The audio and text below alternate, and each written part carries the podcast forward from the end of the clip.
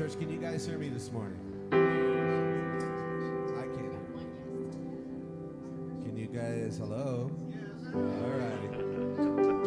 Well, we bring you greetings from the state of Jefferson. Have you guys ever heard of the state of Jefferson? Well, that's Northern California, wanting to secede from California. My wife Julie and I are here from uh, Adin, California, which is the northeast part of the state, about an about an hour shy of uh, the Oregon border. One of the darkest places in the state, where you can actually see the stars and see His His glory. And, the, and the, I mean, really, we at night we sometimes we get the sun setting over Mount Shasta and then the moon rising, a full moon rising in the other side. It's just glorious. And then So it's good to be back here. I don't know if you, if you guys don't know who we are. I used to lead worship here for a few years. And I'm from Pasadena, LA, Cali, you know, California. That's where I grew up and, and um, lived in Big Bear for several years. And so this was our church. And uh, we're glad to be here this morning. So we're going to worship God. Is that okay? Let's all stand as we worship the Lord this morning. Father, we lift our hearts to you this morning, God. Give you all the praise, Jesus. For you alone are worthy, God. You alone are holy. Holy Spirit, come, rest upon us this morning. Turn graves into gardens. Turn graves into gardens.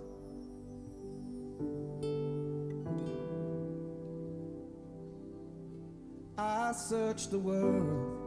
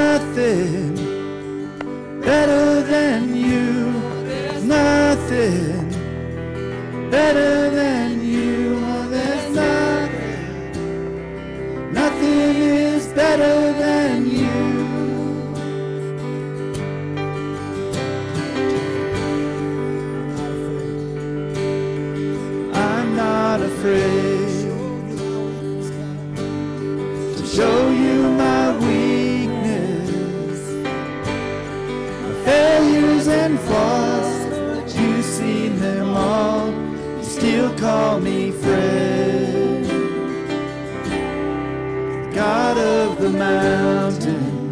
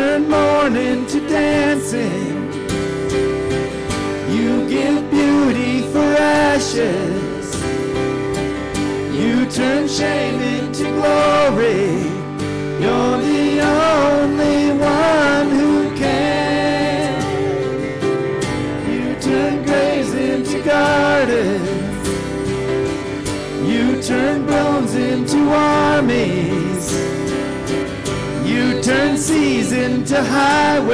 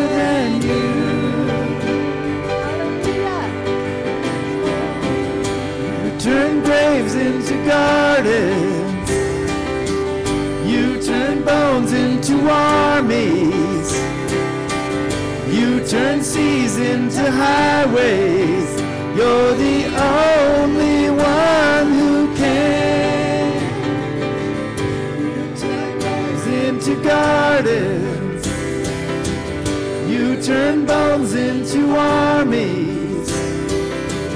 You turn seas into highways. You're the only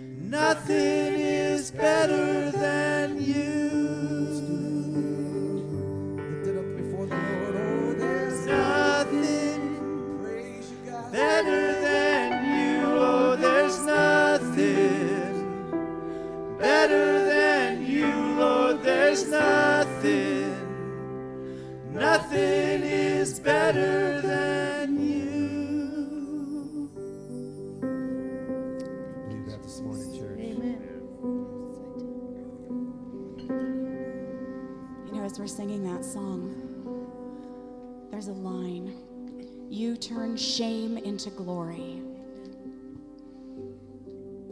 And there's a theme in our music this morning about the goodness of God.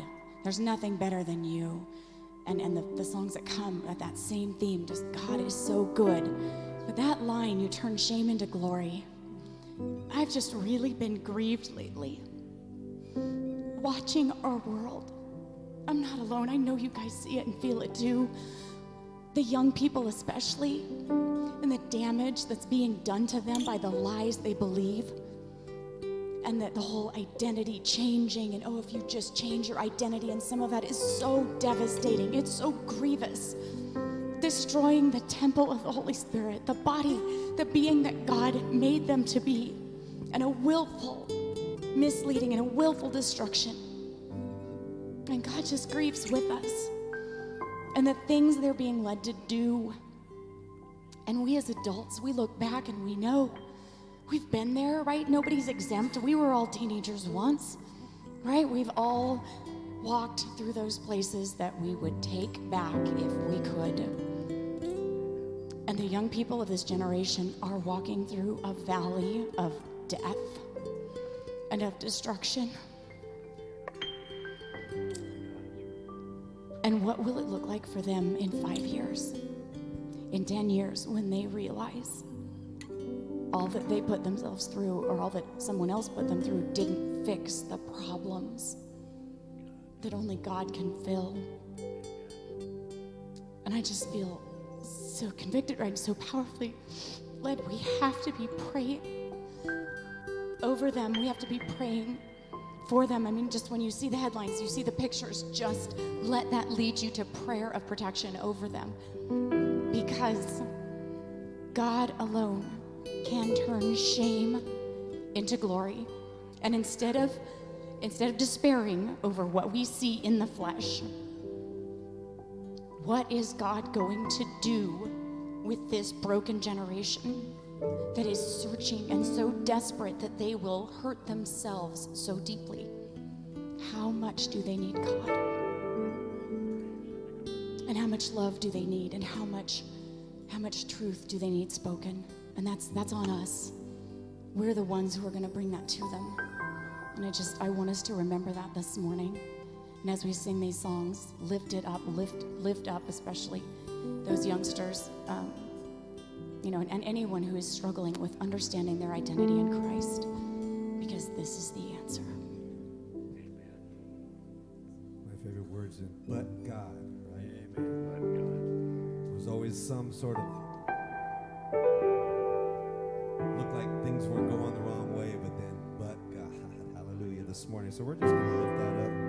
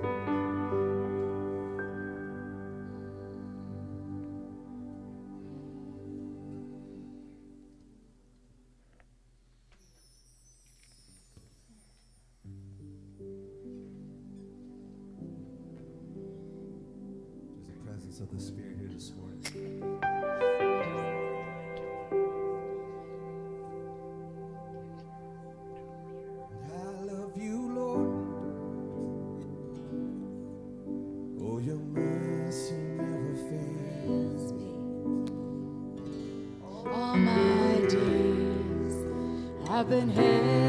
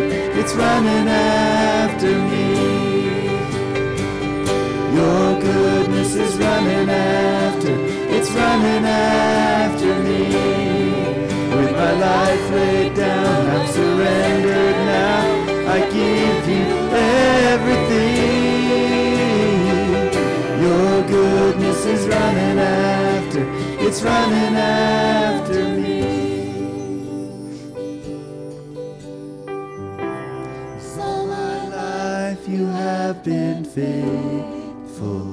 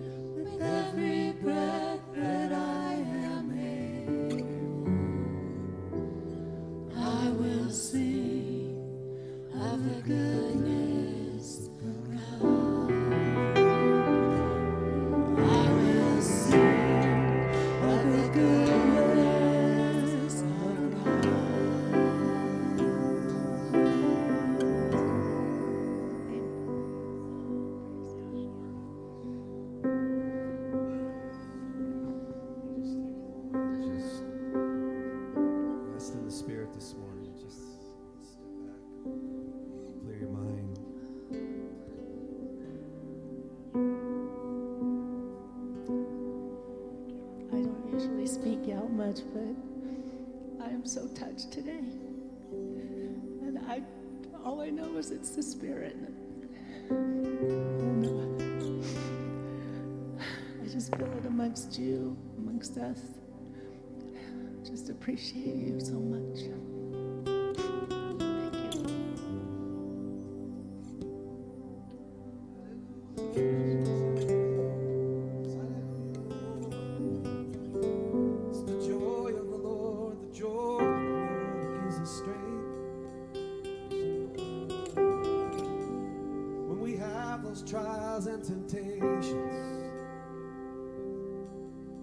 Will choose to praise the Lord.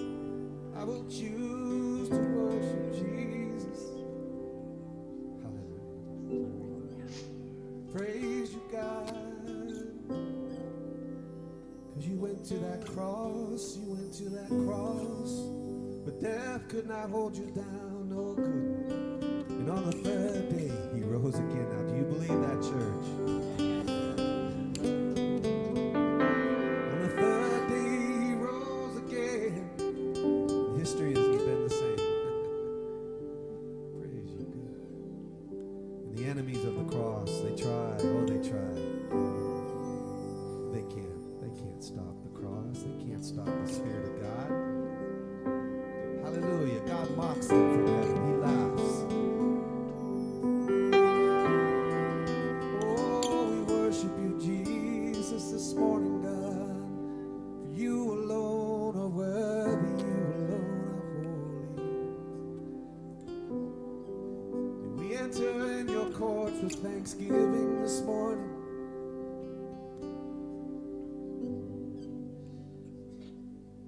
book of Matthew, it says that the veil to the temple was rent.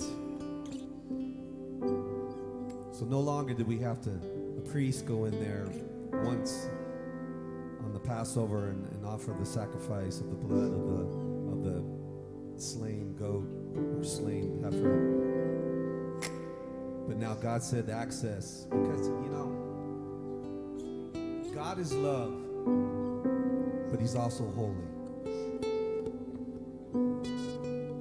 it's the holiness of God that demanded there be a price paid. But the good news of the gospel is that Jesus, the Word of God, He's existed from all eternity.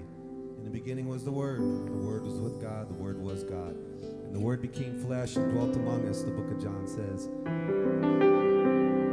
And He went to the cross and He made a way. Do you believe that this morning, church? Because you see, it's the simple thing believe in Jesus, you receive the gift of salvation this morning. You have to receive Christ. There's no other way because there's only one God, and that one God sent his son. You see, that's, that's why. There's not many ways, there's one way. I, mean, I, know, I know that's a hard message, but it's the truth. So never, church,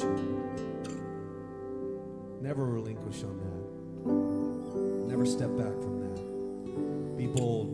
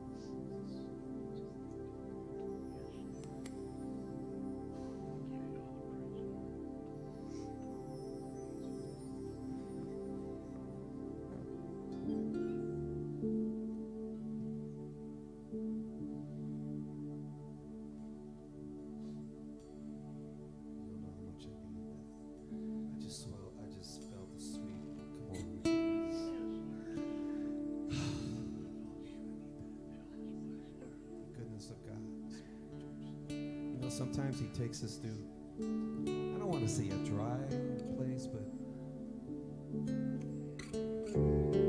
we don't always feel the Spirit of God. But I choose to praise anyway. I just praise Him in that moment. I just praise until He comes. There's a song that we're doing right now that I wrote this song. A little house over here on Sugarloaf on Spruce Lane. Used to belong folks who, when they retired up here, and then uh, my brother and my sister uh, sister-in-law own it now. They purchased this from my brothers and everything. But um, I used to just walk around in that house and see it's the joy of the Lord that gives us strength. The joy of the Lord. That there's just a song that just comes. And we praise Him, and it's sometimes when you read the scriptures, you know, Paul will just break out and they call it a doxology where he just says, And all the glory and praise to our King because he can't help himself. do, you, do you know that this morning? Have you experienced that with Jesus Christ? Because you see, it's the truth, it's not a lie, it's the truth. And we give him all the praise. And the presence of the Spirit is here this morning. Father, we just ask that hearts be healed this morning, bodies be healed. Nothing can stand. Sickness cannot stand in your presence. For we are washed by the blood of the King. We are washed by the Lord of Lords, Lord of glory,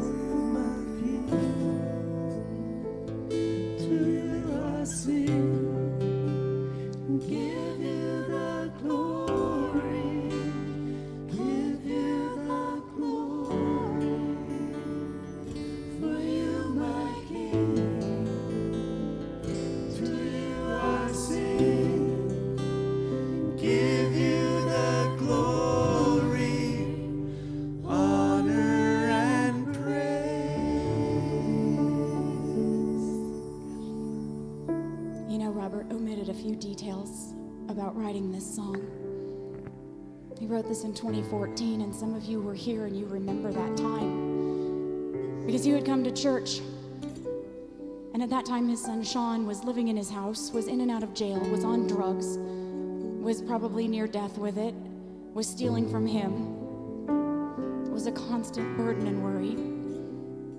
He was leaving the job he'd been at, the security that he had.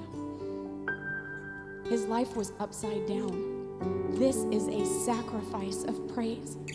And some of you might be in that place this morning. This might be a sacrifice of praise. You might not have come to church feeling like life was rosy and everything looked great, and you just wanted to raise your hands and just sing out. And on those days, God honors that so deeply, so deeply. And it is such a beautiful thing that you all have brought this morning. Your heart's willing to worship, just lay that down at the foot of the cross. And it just so blesses me, and, I know both of us. And whatever it is that you're bringing this morning, to sing this song as a sacrifice of praise, whether that's praying over your own wayward children. Because those of you who knew Sean, he just texted Robert a few weeks ago. He's living up in Alaska. He said, Dad, I cried out to the Lord, and he answered. He's been clean. He's been clean for years now.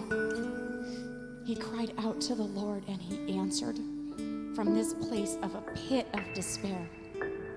God is faithful and good. Don't give up on your kids because their shame will be turned to glory. They are writing a testimony and God has got them. Amen to that.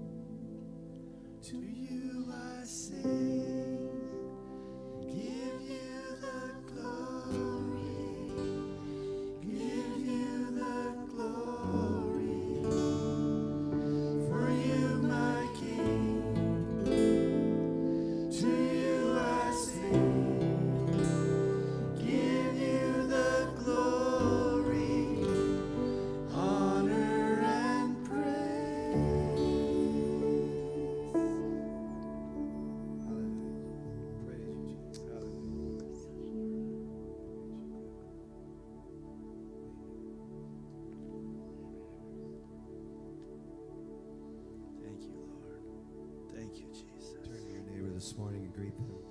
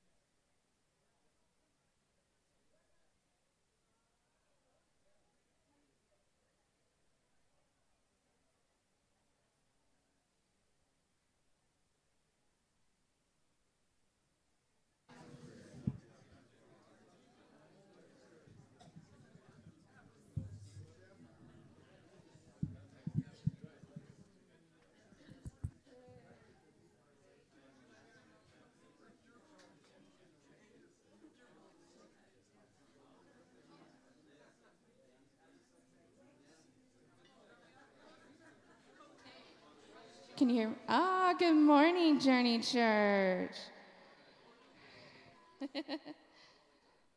well, hey, if you're joining us for the first time, we would love to get connected with you. So there's uh, connection cards in the pockets of the seats that you can fill out and put in. The, oh, there we go. now I'm not so mystical. Um, but yeah, if you're joining us for the first time, there's connection cards in the pockets of the seats that you can fill out and put in the tithe and offering boxes in the back of the room. We would love to get connected with you. Um, I have just a couple announcements. Um, before I dive into announcements, Mickey, do you want to come give yours about the men's retreat? Probably better to hear from a man about the men's retreat than me, right? so let me give it over to Mickey. So, guys, we're having the men's retreat September 19th to the 22nd, and it's at Panguitch Lake. We're actually staying in Brian Head, Utah, uh, for four days. Uh, we leave on a Monday and we come back on a Thursday. Uh, we're listening to a guy, a video series by a guy named Mark Batterson. Uh, he's a pastor and he's really good. Uh, he wrote a book, um, a new book called uh, Play the Man. And in there, he talks about seven virtues of being a man. And in the world we live in, uh, we've kind of lost that, you know. We've kind of lost what it is to be a man. But in there, he talks about tough love, clear vision, moral courage, childlike wonder, true grit, and raw passion. And those are the areas that he covers. But one of the things that has been hitting me uh, personally is you know how you sometimes have a vision for your life. Um, we had five kids, and all the kids were home, and I was a teacher and a coach, and I kind of knew who I was, right? And then you retire, and all your kids move out. And then you go, I'm not sure who, I, who I am anymore. Um, and so you have to get even another vision from the Lord, right? And so the thing that's been hitting me often in praying for men is a lot of us men, we really don't have a clear vision for our families. We might have a clear vision for our job. We might have a clear vision for something else, but we really, when I talk to young guys, and I, and I coached, so I talked to a lot of young guys, when I talk to guys uh, and say stuff like, Well, what's your vision for dating? Honestly, when I ask young guys that, they kind of look at me like, What? You know, like, I have to have a plan for that. And I'm like, yeah, I wish someone had talked to me and told me I needed a plan for that before I started, you know? And so we need to, the older men, those of us who are more mature, we need to really have a clear vision for us. And we need to know where the Lord's taking us before, because we're supposed to be the spiritual leaders in our home. How do you lead if you don't even know what your own vision is? You know, so first thing we have to do, men, we have to get a vision for us. And if you come to the retreat, I think you are going to get a vision for you. Um, so the, the retreat costs $300, which you think $300. Uh, that pays for a pontoon boat. It pays for your place to stay, all your food, your fishing license, like that kind. You don't get that kind of a deal any place but here. Um, it's because Rob's sponsoring us.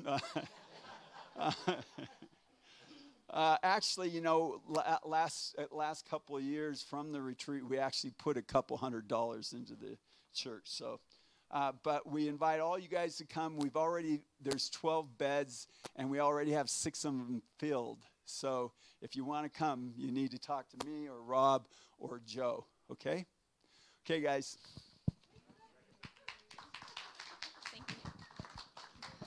All right. Well, the next announcement I have for us is that we have our baptism after church today. Woo! Um, I think we have a, a, decent amount of people that are getting baptized, so praise the Lord for that. That's so exciting. Um, some details about that. After church, we need a couple uh, hands to help load a few things up so that we can then take it over to Whispering Pines, which is just down the road here. I think it's 391 Montclair Drive, is what it is. And we're going to be meeting at the, um, there's like a little grassy area that we'll set up and we'll need help setting everything up. It's a potluck, so bring some food. And then those of you that are getting baptized, we're going to be meeting in the clubhouse at 11:45. and then we'll start the baptism at 12:15. And so, there, I think that's everything. Um, so yeah, so if we can get some help loading stuff up right after service, and then help unloading and setting it all up over there, that would be awesome. Um, the next announcement I have is that this this coming week we are doing our Illuminate Youth Group yard sale during Labor Day weekend, and so we're looking for help.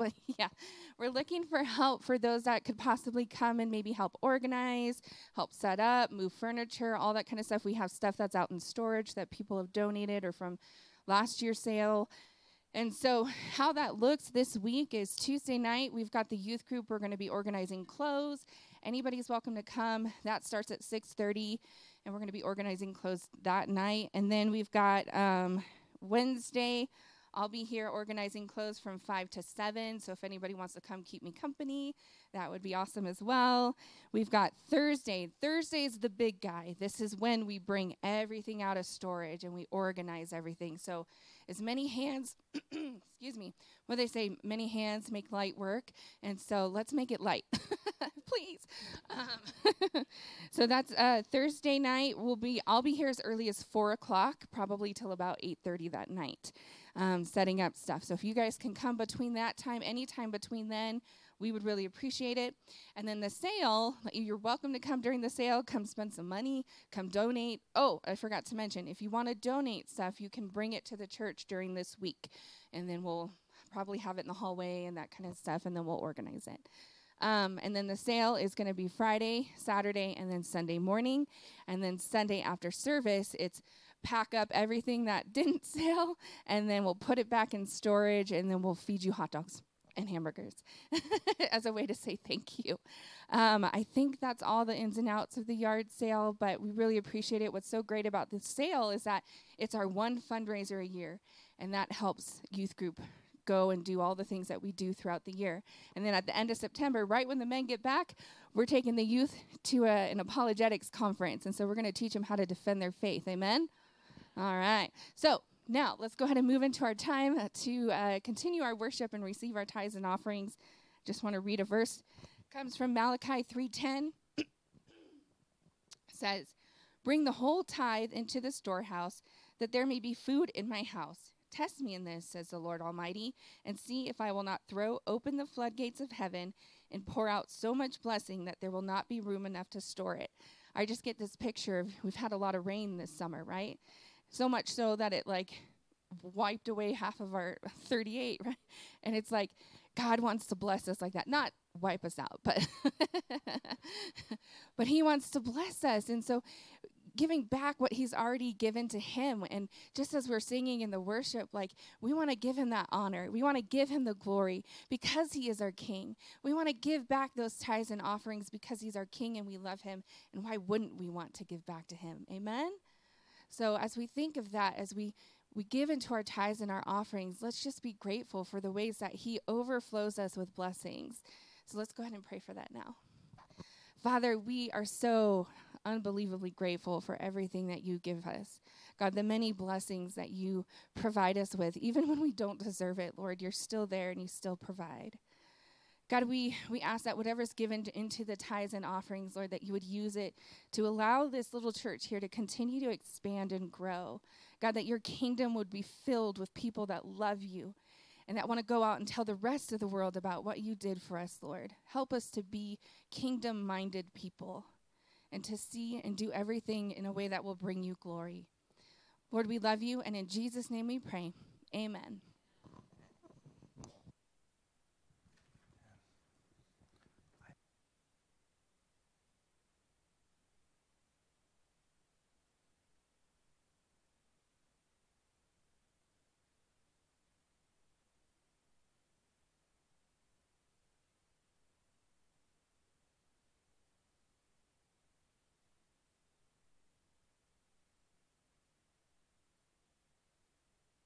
And we're streaming and all that. Welcome to everyone who's tuning in online, and uh, awesome.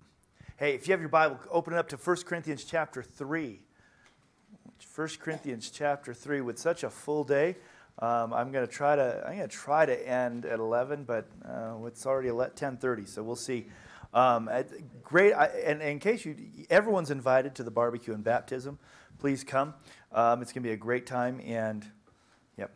Anyways, if you, if you like flipping hamburgers, talk to me, or just don't even worry about talking to me. Just show up over there and you can be the, the chef. Hey, 1 Corinthians chapter 3, we're going to read from 5 uh, through 17. So you got your Bibles, I'm reading out of the ESV this morning. We uh, covered pretty much 1 through 4 last week, a little bit in this, but let's, let's start up here at 5. Fathers, as, I, as we read this word, as we go into the time of the word today, bless this uh, time, bless this message. Lord, help us to be encouraged, challenged, um, enlightened in Jesus' name. Amen. So, so Paul's writing then to the church at Corinth, and he's, he's there's been this the divisions as people have brought up. I like this leader, I like this leader, and there's there's things happening like that. So Paul in five says this: What then is Apollos? What is Paul? Servants through whom you believed, as the Lord assigned to each. I planted, Apollos watered, but God gave the growth. So neither he who plants nor he who waters is anything, but only God who gives the growth. Uh, he who plants and he who waters are one, and each will receive his wages according to his labor. For we are God's fellow workers. You are God's field, God's building. According to the grace of God given to me, like a skilled master builder, I laid a foundation and someone else is building upon it. Let each one take care how he builds on it. For no one can lay a foundation other than that which is laid, which is Jesus Christ. Now, if anyone builds on the foundation with gold, silver, precious stones, wood, hay, or straw, each, each one's work will become manifest, for the day will disclose it, because it will be revealed by fire, and the fire will test what sort of work each one has done. If the work that anyone has built on the foundation survives, he will receive a reward. If anyone's work is burned up, he will suffer loss, though he himself will be saved, but only as through fire. Do you not know that you are God's temple and that God's Spirit dwells in you? If anyone destroys God's temple, God will destroy him. For God's temple is holy, and you are that temple. It's a very full and rich set of passages here, and, and there's really a lot of messages that we could cover. I want to want to focus in on a couple of things that's happening here as we go through. Um, one is that again, Paul is writing this letter to the church at Corinth to believers in Jesus Christ. Now, uh, one thing that we need to remember, and if you have never heard this, need to learn that the building is not the church. This edifice that we have is not the church. What the church is, is the believers inside of the building, and they don't have to be in the building because wherever believers go, they are the church. The word for church in Greek is ecclesia. Ecclesia. It, it means the called out ones. It, it refers to people, not places. So when Paul is writing to the church, it's to a group of believers. And it's, it does uh, have an understanding that it's a group of believers, not just a single believer, because God is calling us to live in community, not to be Lone Ranger Christians. And so he's writing this to the church, to the believers, to the called out ones, and he's wanting them to fix the things that are out of whack. Uh, there's some things happening that are hurting the church. That's where this uh, verse uh, 16 starts coming to about talking about the temple. No one should destroy the temple. We're going to get to that. But he, he wants the church to grow, to be fruitful, to be intact. And so he's uh, addressing some issues. And one of these issues is this issue between Paul and Apollos uh, uh, of who they are raising up to be their leaders. This morning, and I say this all the time, I say church, I call us church, we're the church. So, church, we are a church. We are a body of people who have been called out. Out of what? Out of the world. We are called to look different. We, we, we are different. One of the things that, that's happened in the last uh, 50 years now, I can't believe I'm saying 50, um, which had some really good things, but now is beginning to maybe get too far and getting to negative, right? You get the pendulum swings of things, is that uh, there, there, was, for the last number of years, there's been a, this thing of we, we want to be able to relate to the world so we can reach them. The problem is that we've come so far over to relating with the world that we look just like the world. And in many cases, you can't tell the difference between a Christian and a non Christian because we've gotten to this point where we look so much like the world. We are called out. We are not supposed to look like the world, but we're supposed to be able to relate with those in the world. We're supposed to be able to relate with the people so that we can reach them for the gospel. We are the, the church, and this church is supposed to keep growing. And in this section here in 1 Corinthians, there are some things I want to point out about the church and about growth. And the first one is simply that it's God that causes the growth. It says, um, I planted, Apollos watered, but God gave the growth in verse 6. Uh, I'm, I'm just learning how to switch back and forth. I, I got a new, new toy, and I, I like it. And um, so it's for the worship, and I thought, this is big enough that I can put my notes on this because uh, I'm kind of blind. But it's God who causes the growth in the church. It's not, it's not people. It's not pastors. It's not teachers. It's, it's nobody, it's God. If we think we cause the growth, um, in fact, if, if it's people, myself, leaders, teachers, those who are maybe influencing others, those who are planting or those who are doing the water, as Paul's talking about, if we think we're the reason of the growth, that we cause growth, we can become prideful. So, so anyone, when talking to all of us as, as Christians, as leaders, as people who lead Bible studies, it's not us who cause the growth, it's God. Um, and, and when pride begins to come up, that's one of the things Paul's talking about here. Division follows. Because we start raising people up, going, wow, they're better, or they're better, or I'm better. And, and it starts causing division in the church. And that's what Paul is writing about. There should be no divisions in the church. I don't want to oversimplify this, but who likes uh, if you like, we're going to do two flavors of ice cream just for fun. Who likes over chocolate and strawberry? Who likes chocolate? Who likes strawberry? Okay, wow, look at that. I picked a couple of good flavors. I know you're probably going, there's way better flavors than those boring flavors, but if I have to choose, we have some chocolate people, we have some strawberry people. If I were to say which is the best, you will tell me whatever it is you think. Chocolate, that's the best. Chocolate is what I like. Or somebody say, no, strawberries, the best we do this in the church. Pastor Mike's the best. Pastor Rob's the best. No, no, we're planting, we're watering. What's happening is you relate with somebody over somebody else. You're learning something, and that's great. Go to the place, attend the church that you're growing. But remember, it's not the pastor who causes the growth. It's not the teacher that causes the growth. Which life group is that? Oh, this life group's better than that one. I tried that one. That one was horrible. That one's great. They're a better teacher. Mick's a great teacher. Whatever. No, stop. That's not what it's about. It's about where are you growing? Wherever you're growing, go there and grow.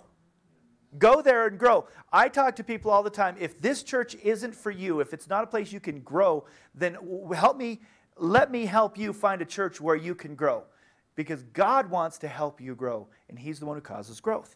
And so that's uh, so we're the church. I got to set this so it doesn't turn off. Uh, we're the church, and we we need to understand it is God who's causing the growth. Number two is that, uh, and we're going to have a whole bunch of different notes and things in this, we get to be partners in the growth. We don't cause the growth; we're partners in the growth. In verse nine, it says that we are fellow workers. We're fellow workers in that we partner with God and we partner with one another. Like, like this morning, I am part, partnering with Mike Fulmer and Mike Barnes and Pastor Jay and Pastor Eric. I'm partnering with all of them to teach, to water this morning, and we pray that God causes growth in our partnership in the gospel. Isn't that a good picture? You know, there's a lot of Pastor John. We're, we're partners in the gospel. You are partners with each other in the gospel. You're my partner in the gospel. We are here to build the church, which I am part of the church, you're part of the church, and we are fellow workers. And um, we, there's something inside of us, wouldn't you agree that something inside of us wants to be part of something significant? Remember when you were a kid and you were out and, and playing maybe you know playing baseball or, or basketball or something you know you, you, you, you're going to make that shot and you imagine yourself you know in the finals. You imagine yourself in the world series. You imagine yourself in the super bowl. You there's something in us that's always wants to be part of something significant. Church this morning i want to let you know you are part of something significant you are part of something significant. You are part of the body of Christ, of, of the kingdom of God that is reaching throughout the world, reaching the lost, discipling the saved, giving people a hope, bringing healing to lives. That is significant. We are part of something significant. And so we are partners in that work. I don't know if you've ever been uh, a part of something that, that seemed really significant. Maybe you played in a band or you, or you uh, played in a sport, and maybe you weren't the, the, the, the front player, but you knew, like, wow, what we're doing today is really important. It's part, and you're like, and I am part of this. You are part of something significant in the body of Christ. You're a fellow worker. You're, you're part of this great thing, this great move that's happening. Um, in, in 1 Corinthians 3, it, it, gives us a couple of things. It starts talking about, it gives a couple of analogies. Um, and it's interesting, he kind of changes. It goes from, uh, it talks about being farmers, you know, watering and planting. And then it goes to, it says that you are, are, are God's fellow workers, you are God's field. And then, it, and then it goes on to say, you are God's building. And so that's an interesting thing because you are, oops. You are, are what actually God is designing, God is building. Um, so if you are God's building this morning, you are, you are what God has purposed to build. We got to make sure there's a good foundation. This, this passage in 1 Corinthians 3 talks about the foundation. There is no other foundation than Jesus Christ. There's no other foundation than Jesus Christ. We can't get lost in thinking that there are other foundations than Jesus, and we do all the time. We get lost, and sometimes we think fellowship is the foundation of our belief system. And we have the we just kind of become fellowship junkies. We just got to get together and we have to fellowship. Fellowship is extremely important. It's part of the purpose actually of the church. It's part of the purpose that God created you for is to be and be with other believers, live life with other believers. That's that word fellowship. And, and it's, a, it's a real Christian word. We don't use it in too many other places besides the church, fellowship. Um, I like what Pastor Rick Warren says. If, you go, if you're trying to understand what the word fellowship means, it's just like this it's two fellows in a ship. Okay, and you go, well, what does that mean? Well, if you are there in a ship with somebody else and you want to get somewhere, you need to work together.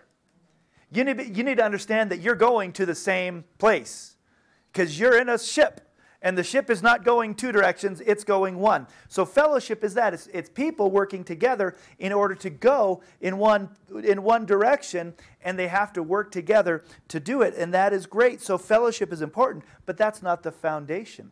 Worship, I love worship. Worship is powerful, worship is great. Worship is not the foundation. It seems that some churches try to build a foundation other than Jesus. And what they do is they take a part of what God wants, a part of what Jesus came to do with us, and they build the foundation on the part instead of on Him. Jesus is the foundation. It's definitely not a pastoral figure. There's churches that are seem that they're built on the on the foundation of the personality of the pastor. And when that person falls, if that person leaves, the church goes, "What do we do now?" And why do they do that? Because they had the wrong foundation. It can look really, really good. I was thinking, imagine just a, a, a, structure, and it can be big. It can be like right here. We're building a, a, a little block house, and it's got we we're, we've got everything all tied together, but we didn't attach it to the floor. You take that and you start moving it, and it's going to move everywhere, and it's going to collapse. Whatever is built needs to be attached to the foundation. One foundation for growth. It's by Jesus. In verses 10 and 11, it says, According to the grace of God given me, and, and Paul says uses this word like a skilled master builder. I laid a foundation, and someone else is building upon it. Let each one take care how he builds upon it, for no one can lay a foundation other than which is laid, which is Jesus Christ. Jesus needs to be our foundation. And if he's our foundation, we need to go back to him. Go back to what did Jesus come to do? Why did he come? What did he do? And really build everything off of that foundation. Following? Am I, am I explaining okay so far? So, fellowship not the most important, worship's not the most important. These are purposes, they are important, but Jesus is the most important thing. So, remember, I can't cause my own growth, I can't cause the church's growth. We partner together. And if I'm going to become all that I can become, if the church is going to grow, and, and when we talk about growth, we're talking both. We're talking about really growing up in Him, becoming stronger, becoming mature. Remember at the beginning of chapter 3, it talked about whether that, that we were still like infants, that we were immature, or the, that the church in Corinth was. And he says, I can't even address you like I'd like to because you're still immature, you're like infants. We need to keep growing.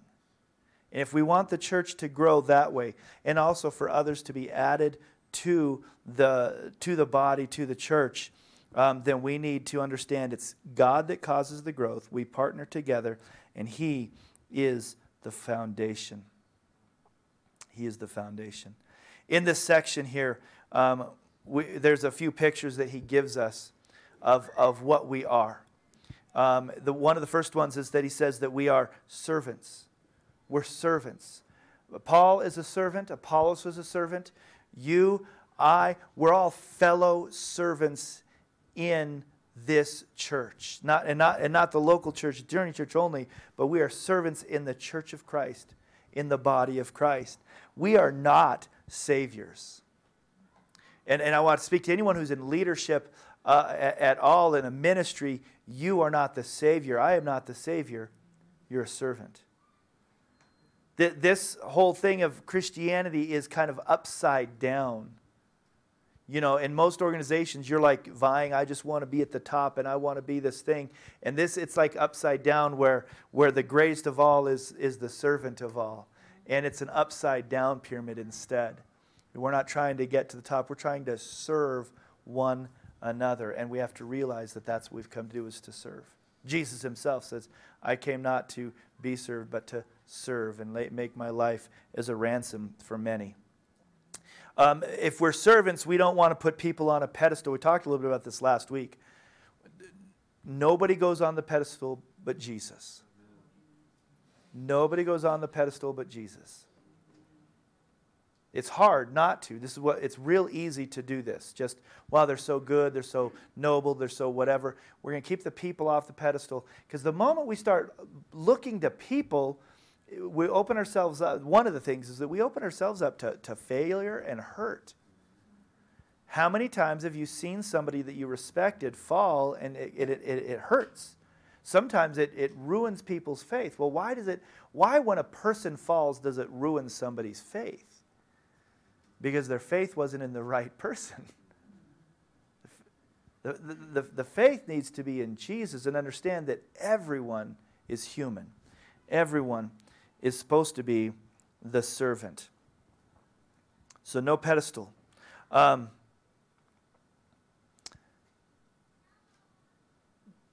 if that has happened to you, it, it might have been because maybe you made them too important. Um, let's put Jesus on there. I hate to say hear things like I can't go to church anymore because um, because of people, or or there's a I can't go to church because I can't put up with with people. Um, I, I joke around that way sometimes. I'm like, you know, the church would be great if it wasn't for all these people. right?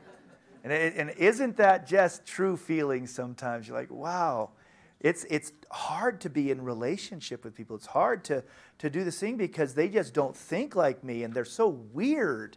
That's what you guys think about me. You're like, he is so weird.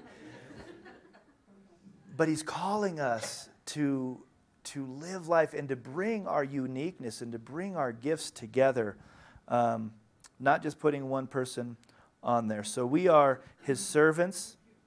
That was a picture in the in this section that we just read. He says that we are farmers. We are farmers. Isn't that, isn't that great? That's what you you grew up all your life saying, when I grow up, I want to be a farmer. That's, that's why we live in California, in the south of Southern California, because we just want to be, you know, it's not something you always think about. I just want to be a farmer. Now, as I get older, I kind of go, man, I wish I was a farmer. I wish I was in the Midwest. I wish I was a place with, with more conservative ideas. But, but we're farmers, and what do farmers do? Well, Paul has talked about this. He says, some plant and some water. Wow. How amazing is that? That's what we do. We plant and we water.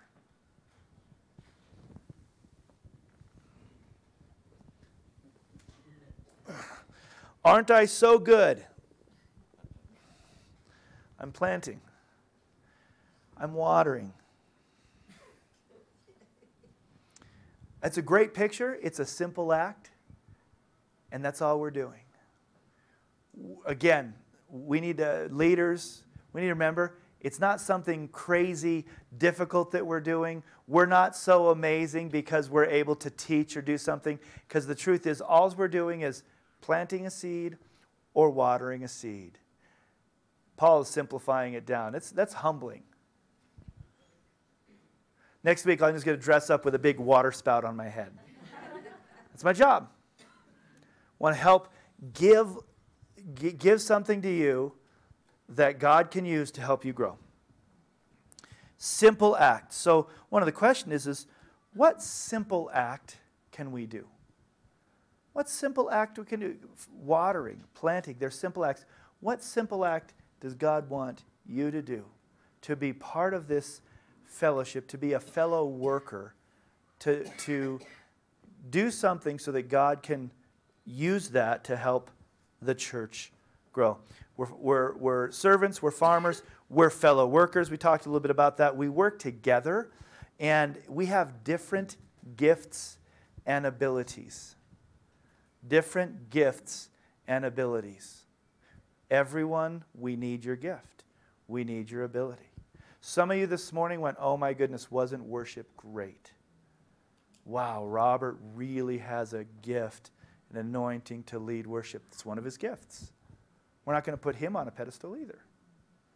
He brought his gift, But you know, one of the one of the things he would say is that if it wasn't for the support of Julie, his wife, who, who supports him in so much and who helped him pick out the music, and David in the back, who turned up and down the volume and mixed the volume, and Gary playing drums, and somebody putting the words up so that you weren't just staring at us like this. We love it when there's no words on there because everyone just kind of stops and they just look. I always know when I have to when the words disappeared before I even had that back screen. I'm like, oh, there's no words up there everyone brings their gift, their ability to the table. The church was clean today, aren't you glad? The bathrooms, they were disinfected this week. Some of you should say hallelujah because you didn't see the bathrooms this week, right? Bring your gift, bring whatever it is to the table because we're fellow workers. We're not in competition, we're co laborers.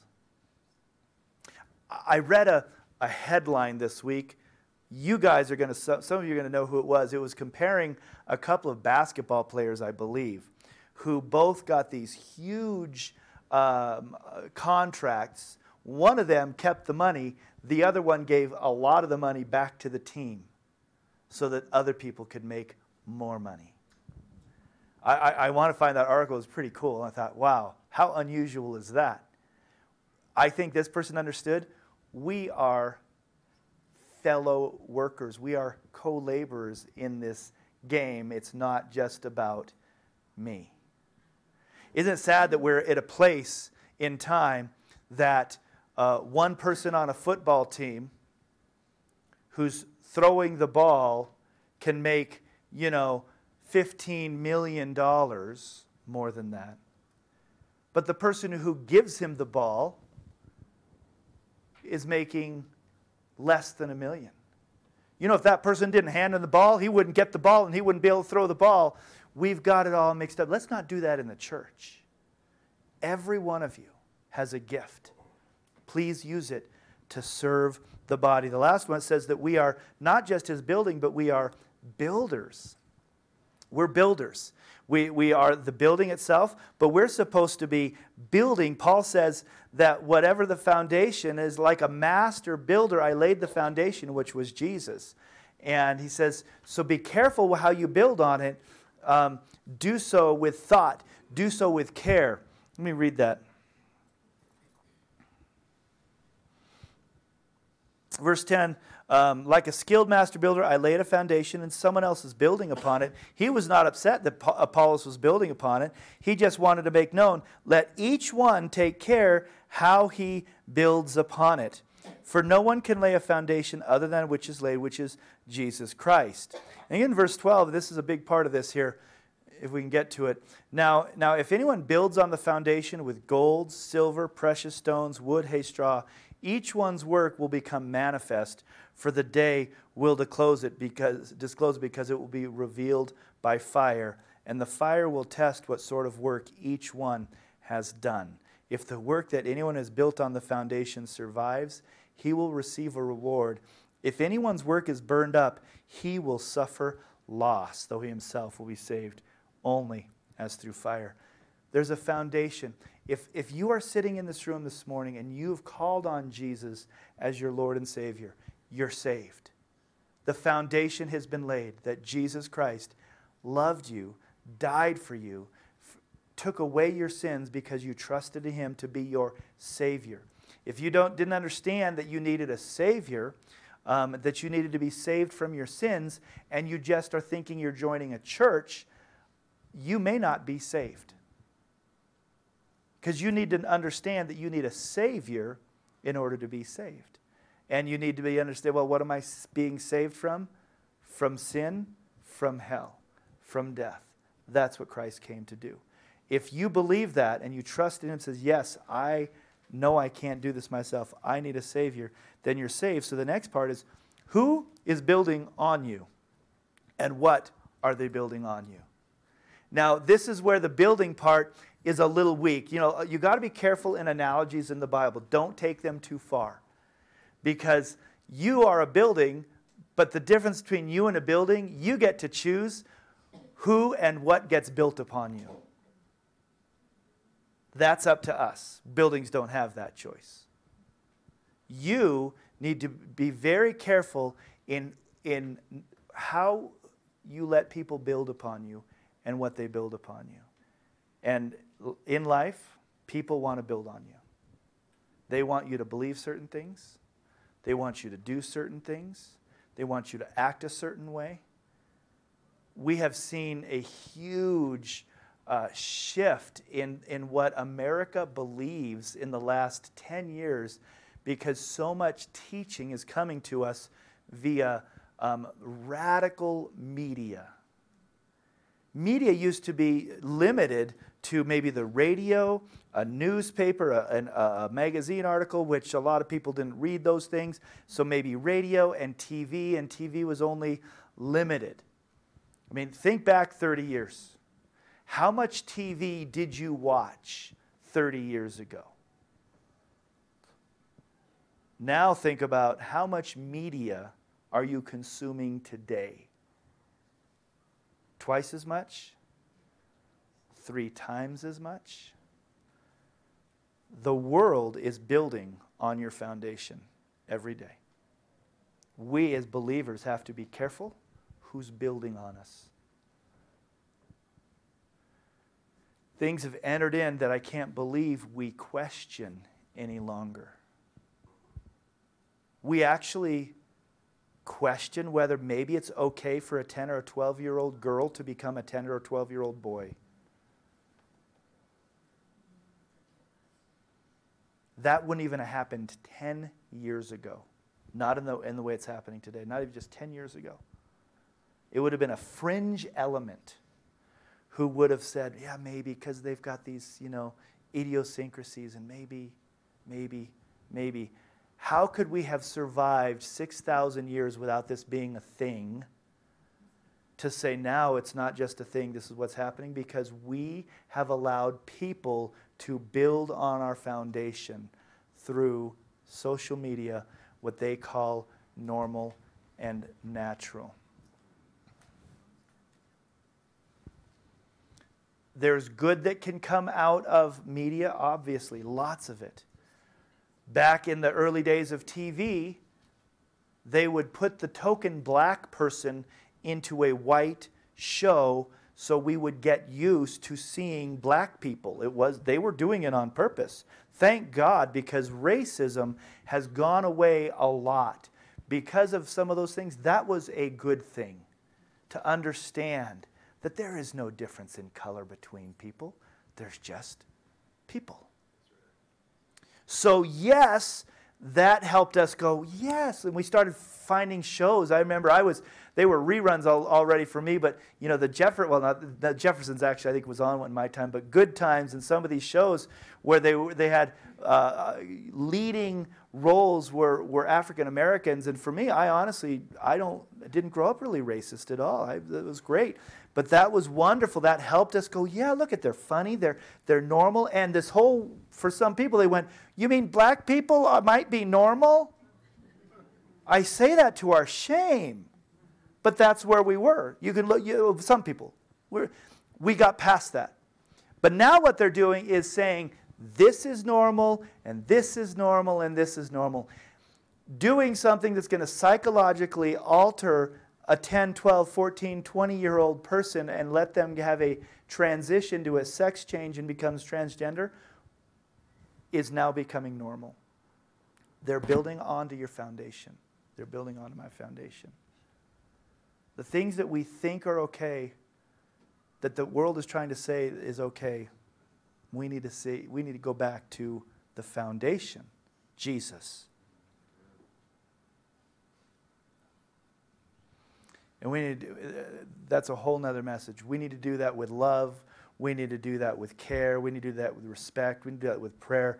We need to help people battle these things, but we have to be careful of what's happening.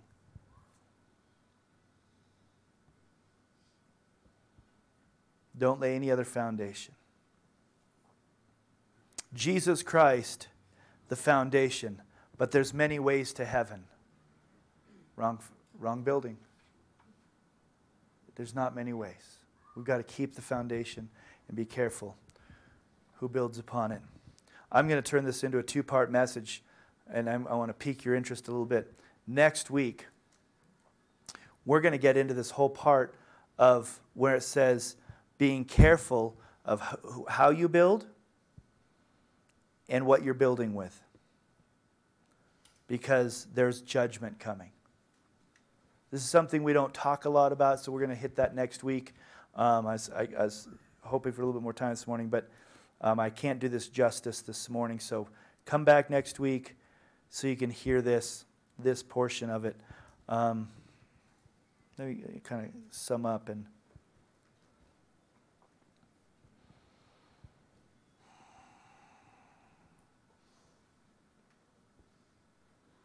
How, one of the things that we want to do, even as we're understanding that we are servants and farmers and fellow workers and builders, and, and not to be putting people on, on pedestals and wondering what should go on to our foundation. And we need to look to the Word for our truth. The Bible doesn't change.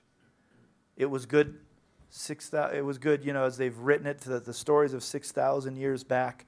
Um, it was good for us all through time, and it's still good today. And we also have to understand that we're not supposed to really be looking to the here and now. We are supposed to be looking to the eternal. One of the, the, the, the teachings that comes into the church subtly really makes it feel like the most important thing is now. You can be blessed today. You can have a better car today. You can have a better house. You can have a better this. You can get healing. God only cares about healing your body. These things are all extras. The focus is on heaven.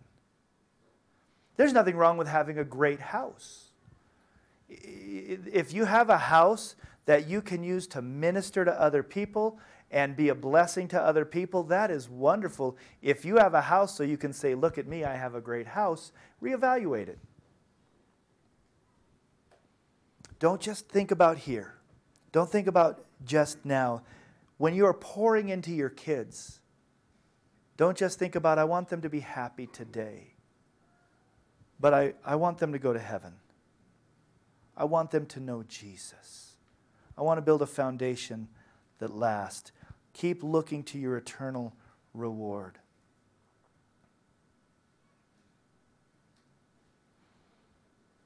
That starts getting into next week, so I'm going to.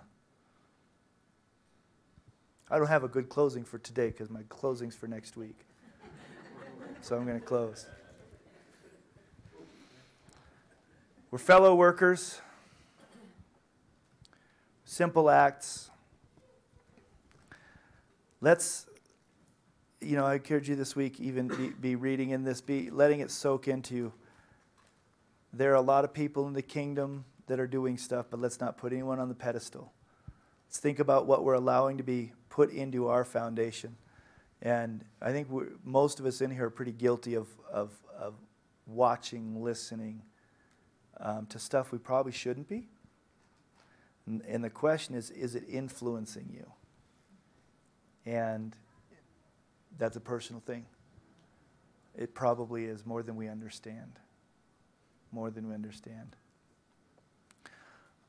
If you look, if you look around, it's a subtle thing. If you look around, 30 or 40 years ago, the dress in this room would have looked way different.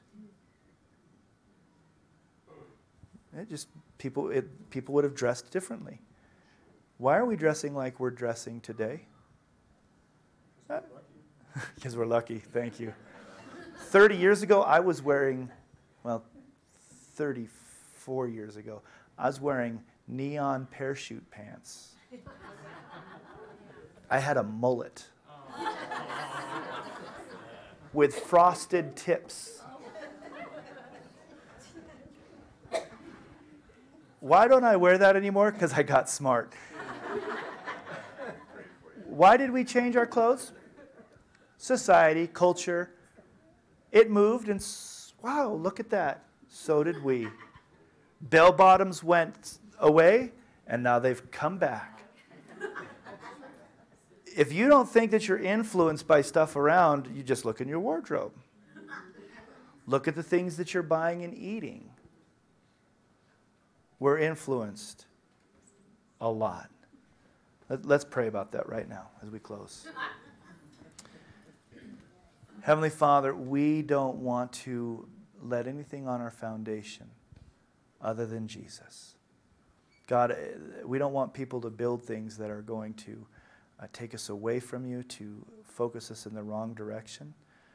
We want good builders who, who build with the Word of God to, to build on us, Father. Help us to reject other things. Help us to recognize if we're, we're getting away from the truth or from the center of the gospel. God, help us to not have division and not raise up for us leaders that we hold one over the other, but let us love the brethren equally. God, let us um, hear from you this week and, and that which you want us to do. Lord, I thank you for um, this time together. I thank you for our time uh, in the baptism and, and time and fellowship at the barbecue together. Bless that. Let it be, let it be rich as people are showing their commitment and their desire to wholeheartedly follow you, um, who is our foundation. Bless us today in Jesus' name. Amen. Amen. His last service, yeah. Yeah, wow.